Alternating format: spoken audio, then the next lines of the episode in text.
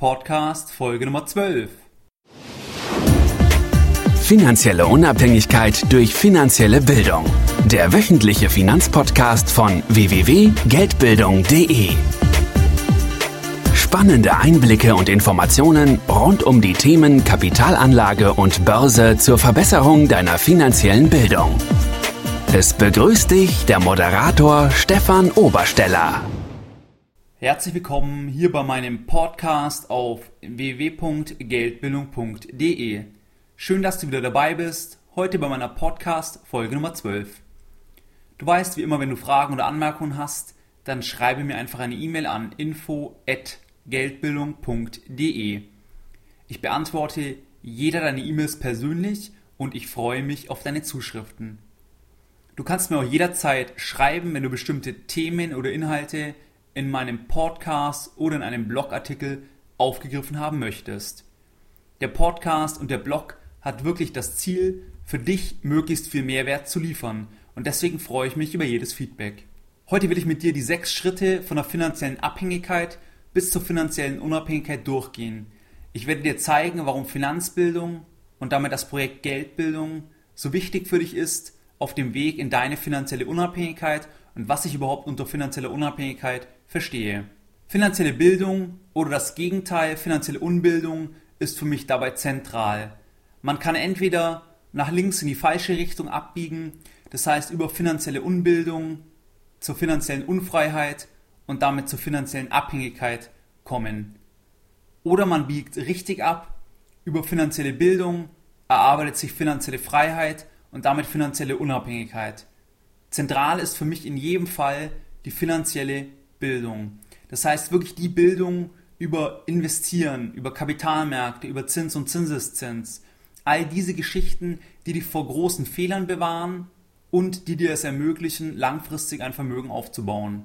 Lass uns zunächst bei der finanziellen Unbildung starten. Was heißt finanzielle Unbildung? Wie ist finanzielle Unbildung charakterisiert? Finanzielle Unbildung, also das Gegenteil von finanzieller Bildung, ist für mich ganz klar durch ein falsches finanzielles Mindset respektive durch falsche finanzielle Vorstellungen gekennzeichnet. Dies beinhaltet Vorstellungen und Überzeugungen von einer lebenslangen Beschäftigung, von einem sicheren Arbeitsplatz als Angestellter. Das beinhaltet weiter Vorstellungen darüber, dass Immobilienpreise steigen, dass Immobilien immer ein gutes Investment sind, dass das Eigenheim das beste und das größte Investment ist, das man in seinem Leben tätigen sollte. Das beinhaltet aus meiner Sicht falsche Überzeugungen über eine zu optimistische Erwartungshaltung in Bezug auf dein zukünftiges Einkommen, in Bezug auf deine berufliche Entwicklung als Angestellter. Es beinhaltet ferner falsche Vorstellungen über die gesetzlichen Rentenansprüche, die du dir mit den heutigen Beiträgen erarbeitest. Ich habe da die feste Überzeugung, dass wir, also meine Generation, de facto gar keine Rente mehr bekommen und wirklich diese Beiträge wieder eine Zwangsabgabe zu sehen sind und lediglich die heutige alte Generation finanzieren, aber ich keinerlei Ansprüche daraus erwerben werde. Das falsche finanzielle Mindset beinhaltet weiter die falschen Vorstellungen über die Renten- und Sozialversicherungsbeiträge im Allgemeinen. Wie sich diese aufgrund der Demografie entwickeln werden. Ich habe starke Zweifel, ob nicht die ganzen Sozialversicherungsbeiträge weiter angehoben werden, weil einfach immer weniger Menschen arbeiten in Bezug auf, die, auf den Anteil der Bevölkerung, die nicht arbeiten oder eben in Rente sind. Und auch das finanzielle Mindset beinhaltet einfach zu hohe Lebenshaltungskosten, das beinhaltet Konsumschulden machen. All diese Punkte sind für mich charakteristisch für ein falsches finanzielles Mindset und damit, wie ich es nenne, eine finanzielle Unbildung. Und diese finanzielle Unbildung kann aus meiner Sicht in eine absolute finanzielle Unfreiheit führen und ist damit die Vorstufe der finanziellen Abhängigkeit. Die finanzielle Unfreiheit ist für mich charakterisiert durch eine abgeschwächte Form der Abhängigkeit gegenüber der finanziellen Abhängigkeit, also ist eben diese Vorstufe. Und die typischen Charaktereigenschaften oder typischen Merkmale der Unfreiheit sind für mich, du bist extrem auf das Einkommen angewiesen. Das heißt, du hast ganz wenig Geld gespart, Du kannst maximal vielleicht ein, zwei, drei Monate ohne Einkommen überleben und deine Rechnungen bezahlen. Also deinen normalen Lebensstil so weiterführen, wenn du kein Arbeitnehmereinkommen mehr hast. Du hast ferner relativ hohe laufende Zahlungsverpflichtungen, das heißt, du hast relativ hohe Fixkosten. du hast vielleicht noch einen Kredit, den du bezahlen musst, du hast viele Versicherungen, all das, wo du jeden Monat feste, hohe Beträge bezahlen musst. Charakterisiert ist die finanzielle Unfreiheit für mich auch dadurch, dass man keine oder wenige Assets hat, also Vermögensgegenstände, die eben nicht Geld kosten, sondern die einem Geld bringen. Darunter verstehe ich zum Beispiel eben Aktien, Investmentfonds oder Immobilien, die man vermieten kann.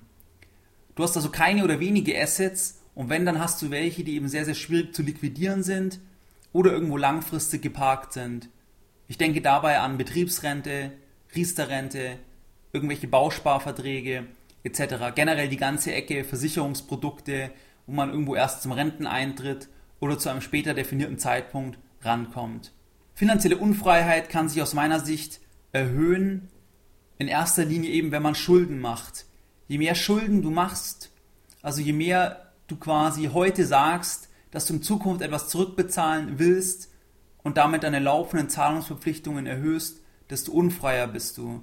Weil du musst jeden Monat diese Beträge irgendwo erarbeiten und bezahlen können.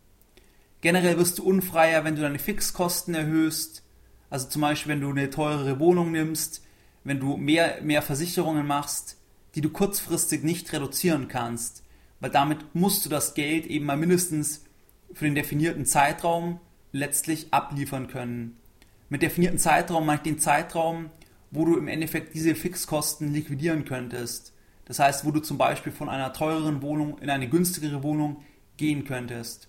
Für mich erhöht sich die finanzielle Unfreiheit auch ganz klar dadurch, wenn man Arbeitnehmer ist, wenn der Grad der Spezialisierung zu hoch ist.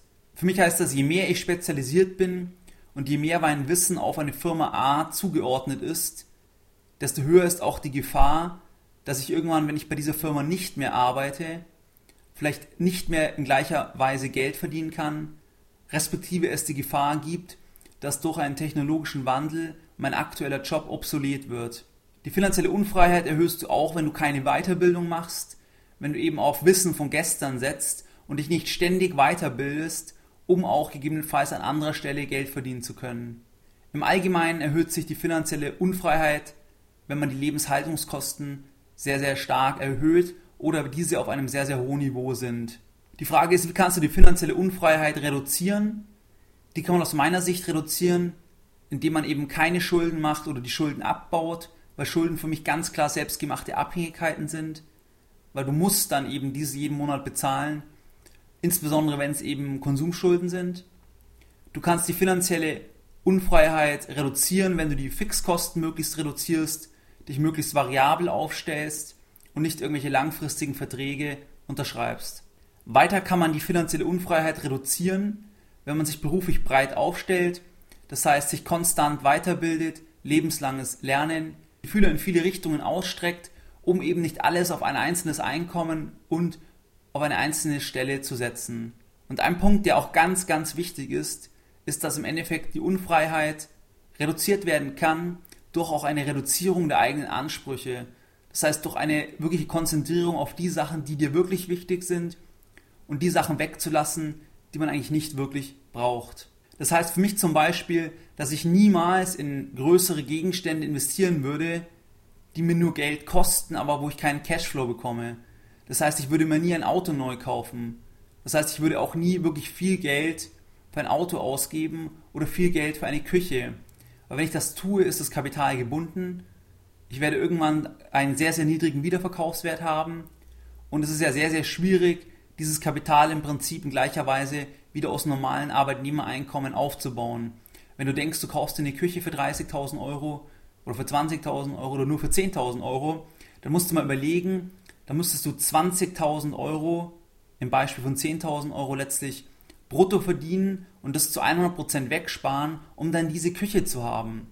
Wenn du aber gleichzeitig zum Beispiel statt diese 10.000 Euro in eine Küche zu investieren, eine gebrauchte Küche oder irgendeine Küche für 3000 Euro kaufst und zum Beispiel 7000 Euro dann eben in Aktien, in ETFs oder in irgendwelche Vermögensgegenstände investierst, wo du wieder Cashflow zurückbekommst, macht es aus meiner Sicht einfach deutlich mehr Sinn, weil mir eben die Freiheit wichtig ist und ich will meine finanzielle Unfreiheit möglichst reduzieren. Die nächste Stufe, wenn du die finanzielle Unfreiheit immer weiter, immer weiter spinnst, dann kommst du für mich zur sogenannten finanziellen Abhängigkeit. und die ist sehr, sehr ähnlich wie die finanzielle Unfreiheit charakterisiert. Das heißt, du bist zu 100% auf dein Einkommen angewiesen, du kannst keinen Monat ohne Einkommen überleben. Das heißt, du musst eine extrem devote Haltung gegenüber der Firma oder der Person einnehmen, die letztlich dein Gehalt bezahlt, weil du eben aufs Gehalt jeden einzelnen Monat extrem angewiesen bist. Und du nicht mal für mehrere Monate oder ein halbes, dreiviertel Jahr ohne Einkommen auskommen könntest. Es ist auch gekennzeichnet, dass du sehr, sehr hohe laufende Zahlungsverpflichtungen hast, Miete, Versicherung, Kreditraten, analog der Unfreiheit, hast du keine Assets, du hast wenig Liquidität, weil auch hier wirklich das zentrale Prinzip ist, Cash is King. Du brauchst Liquidität, dass du eigentlich dein Leben so bestreiten kannst, wie du es bestreiten möchtest. Was sind jetzt Dinge, die die finanzielle Abhängigkeit erhöhen? Das sind ähnlich wie bei der Unfreiheit, eben nur nochmal zugespitzt. Also wenn du weiter Schulden aufnimmst, das erhöht die Abhängigkeit enorm. Fixkosten erhöhen die Abhängigkeit enorm. Eine Grad der Spezialisierung, wie bereits genannt, erhöht die Abhängigkeit enorm. Je spezialisierter, desto abhängiger bist du. Wenn du mehrere Sachen machen kannst, dann kannst du auch dich mal verändern oder wenn eben durch technologischen Wandel gewisse Jobs obsolet werden, was in der Zukunft definitiv noch ein großes Problem aus meiner Sicht werden wird, dann bist du besser aufgestellt, weil du dich halt immer weitergebildet hast und im Endeffekt halt auch andere Dinge dann übernehmen kannst. Reduzieren kannst du die finanzielle Abhängigkeit nur, wenn du die Schulden reduzierst. Du musst, du darfst keine Schulden haben oder musst diese möglichst schnell abbauen. Deine Fixkosten sollten überschaubar bleiben und du musst dich eben wirklich fachlich und beruflich breit aufstellen. Und eben genau das gleiche wie bei der Unfreiheit, das halte ich für mindestens so wichtig auf dem Weg zur finanziellen Unabhängigkeit, dass du deine Ansprüche wirklich nur auf das konzentrierst, was dir wichtig ist und zum Beispiel wirklich das durchrechnest, was das, zum Beispiel ein Auto A dich im Endeffekt wirklich kostet und was du auch dort für Opportunitäten hast, um dann zu entscheiden, ist es mir das wirklich wert, ja oder nein. Jetzt haben wir quasi das negative Szenario gesponnen, wenn man, wie man von der finanziellen Unbildung letztlich in die finanzielle Abhängigkeit reinrutscht, eben über die Zwischenstation der finanziellen Unfreiheit. Wenn du die finanzielle Bildung hast oder dir langsam sukzessive aufbaust, dann sieht es aus meiner Sicht deutlich besser aus. Und es ist erstmal losgelöst auch von deinem Einkommen. Weil du kennst sicher auch diese Personen, die sehr, sehr viel Geld verdienen, aber letztlich trotzdem kein Geld auf der Seite haben und im Endeffekt sich da nie was ändert. Sie haben nur aktuell, sag ich mal, einen guten Lifestyle, aber sie sind nicht weniger frei, weil sie eben im Endeffekt den Job brauchen, um diesen Lifestyle immer so weiter betreiben zu können. Und deswegen glaube ich, dass man einfach finanzielle Bildung braucht, erstmal losgelöst vom Einkommen, um überhaupt auch freier werden zu können. Weil Wissen da an der Stelle meiner Meinung nach wirklich key ist. Was verstehe ich unter finanzieller Bildung? Finanzielle Bildung ist für mich durch ein vernünftiges finanzielles Mindset begründet. Das heißt, dass ich ein Mindset habe, ich muss Risiken eingehen, alles hat ein Risiko. Ich muss aber Risiken begrenzen. Ich muss wissen, was ich maximal verlieren kann. Ich muss diversifizieren. Das heißt, keiner weiß, wie die Zukunft aussehen wird. Das heißt, ich muss mich möglichst breit und flexibel aufstellen, um dann auf die jeweilige Situation reagieren zu können. Weil wirklich die Unplanbarkeit der zukünftigen ökonomischen und politischen Entwicklungen sollte sich einfach auch in deiner Anlagepolice und deiner Anlagestrategie wiederfinden. Das gleiche gilt für mich auch beruflich. Breit aufstellen, immer weiterbilden, Kontakte knüpfen, sodass ich nicht von, von der Meinung einer Person oder einer Firma unmittelbar zu 100% abhängig bin. Man sollte im Generellen aus meiner Sicht keine Spekulation auf einen einzigen Vermögensgegenstand machen. So nach dem Motto, hopp oder top, wenn das nicht klappt, dann bin ich ruiniert. Und dort ist der Klassiker halt eben genau das Eigenheim, wo man wirklich ein Haus auf 30 Jahre finanziert und damit geht man quasi mit seinem Geld all in auf einen Vermögensgegenstand. Kann wunderbar funktionieren, aber ist aus meiner Sicht halt ein sehr, sehr hohes Risiko, weil es kann sein, Immobilienpreise entwickeln sich anders. Es kann sein, du verlierst deinen Arbeitsplatz, hast, Zeit, hast eine gewisse Zeit lang kein Einkommen mehr. Du musst die Raten weiter bezahlen, könnte zur Zwangsvollstreckung kommen etc. Wenn du verheiratet bist, kann es passieren, was wir nicht hoffen, dass es irgendwann nicht mehr funktioniert. Dann gehen die Streitereien los. Also du fährst einfach dort ein enormes Risiko. Wie gesagt, kann gut gehen, aber ich persönlich bin nicht bereit, diese Art an Risiken zu übernehmen, weil das für mich einfach völlig unplanbar ist. Und wir werden Risiken auch begrenzen können. und nicht, dass ich Risiken eingehe, die mich im Endeffekt meine komplette Existenz im schlimmsten Fall dann eben kosten können. Und das ist eben meiner Meinung nach der Unterschied dann zwischen ich gehe Risiken ein, zum Beispiel indem ich am Kapitalmarkt tätig bin, oder ich gebe an, andere Risiken ein, die völlig unlimitiert mich treffen können. Weil wenn ich zum Beispiel ein Haus habe, was sagen wir 500.000 Euro gekostet hat, ich habe 200.000 Eigenkapital eingesetzt, 300.000 finanziert, was ich über Jahrzehnte abbezahle, das ist für mich einfach eine ganz, ganz große Wette. Und ähm, wenn ich nicht noch einen höheren finanziellen Background habe, wäre ich eben nicht bereit, dieses Risiko einzugehen. Wenn du also diese finanzielle Bildung hast und eben weißt, dass du keine Konsumschulden machen solltest, die Sachen, die ich jetzt genannt habe, dann kannst du meiner Meinung nach leichter den Weg in die finanzielle Freiheit finden.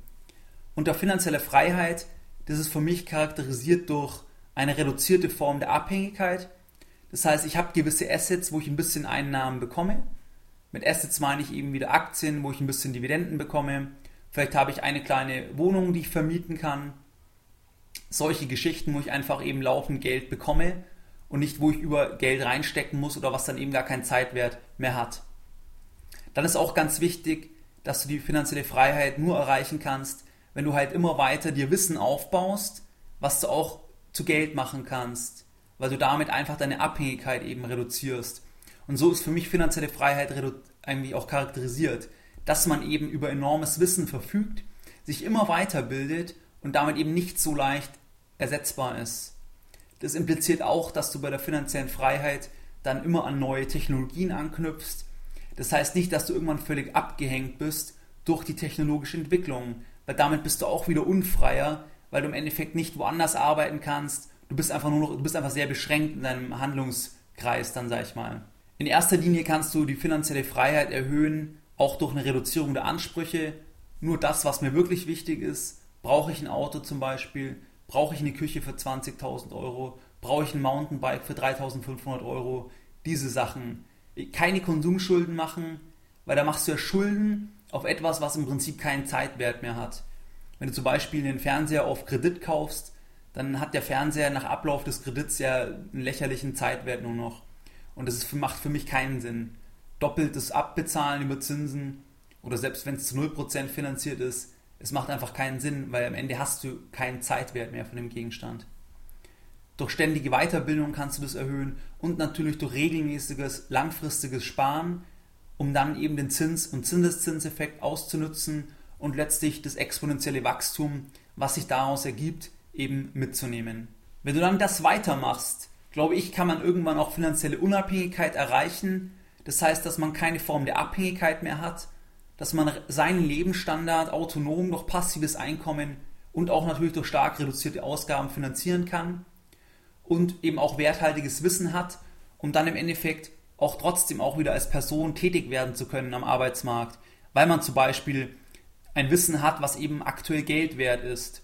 Wie wenn man jetzt, sage ich mal, eine Webseite programmieren kann, wenn man Apps programmieren kann, dann habe ich ein Wissen, was ich auf jeden Fall verkaufen kann, beziehungsweise wo irgendjemand anderes bereit ist, mir etwas zu bezahlen, weil ich in dessen Leben Mehrwert schaffe.